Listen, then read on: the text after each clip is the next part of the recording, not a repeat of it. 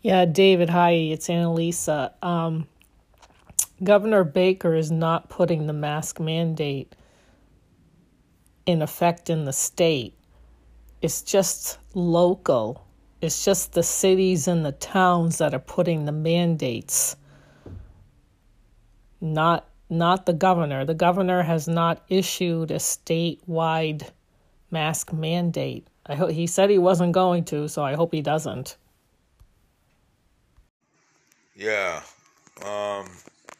just wanted to say that that Governor Baker is not going to mandate any mask anytime soon because he just doesn't want to.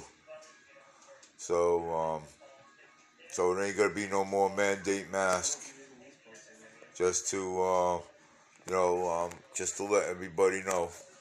So. And also want to say Merry Christmas and Happy New Year from Fall River Media. Take care, buddy.